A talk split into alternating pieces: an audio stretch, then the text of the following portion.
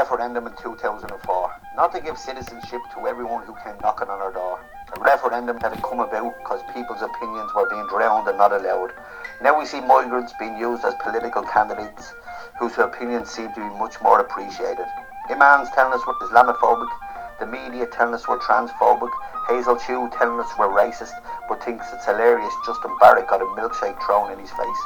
Joe Loughnane tells us we need to be more tolerant as he chases a Jewish lecturer from the Galway campus. And no one in the whole of Ireland knows who the Nazi saluter was on Barrow Street, which I think is laughable and scandalous. Gerry Adams poses with Antifa.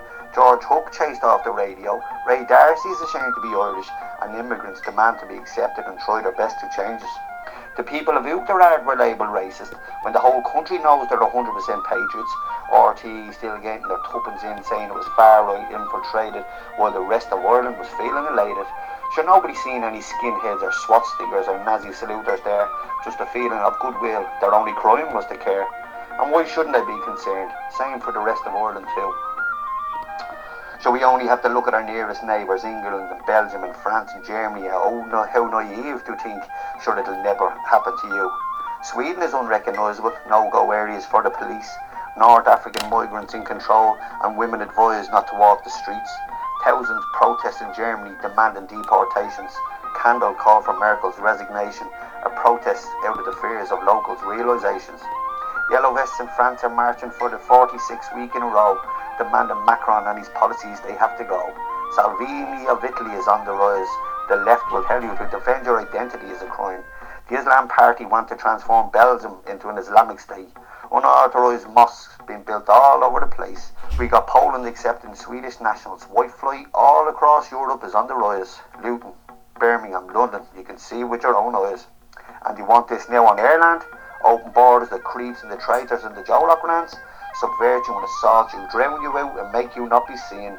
They hate the thought of the colour orange, white and green, green fields and valleys and mountain tops fair, different shapes of sloping hills where their grandfathers fought, they do not care, whether it's the west port of Mayo and the hill of Patrick, or the castles of Kilkenny, or the waters of Lough Derg, or the mighty Kinsale in our rebel county Cork, or Kerry's jewel in the crown of our ring fort or the flowing ferns that blow on Wicklow Mountains from Kilkee up to Clifden, from Inishbofin to Achill Island, to the teeming shorelines and the smiling Irish, Virginia in Cavan, Westmeath and Navan, Clogherhead coast all the way to Dangan, Ballyforan, Mount Bellew, Ballinasloe, we love you.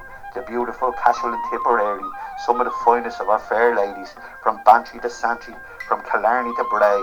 There's something about this country you've got to fucking say. It's ours, not theirs.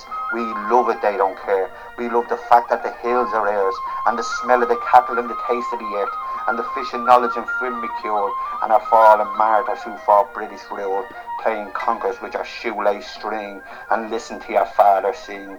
Why would you want to give away all of this to a dictatorship? Because behind it all, they don't give a shit. They'll fuck you overboard, just like they did with the sick Irish on the death ships on their way to America. Organised forced genocide of our people, our wealth stolen and our land left in evil. Is it just me or does anyone think history is repeating itself? Now with PESCO and the formation of the European Army designed to alleviate fears and create EU harmony.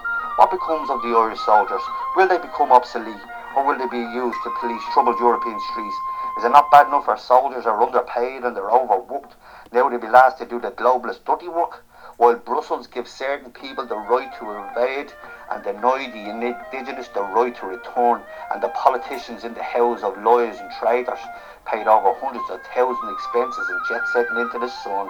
Then our farmers and the industry being treated like scum.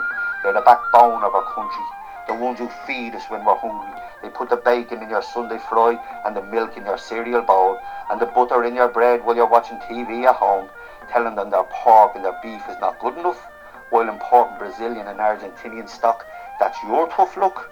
While Brazil burns its rainforest 200 acres per day, and the wildlife and the rare bird species have flown further away to make new nests and rare new chicks, because corporate EU isn't happy with Paddy's beef, fowl and pigs.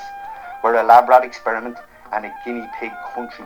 Let's squeeze the emerald oil for all its resources and money.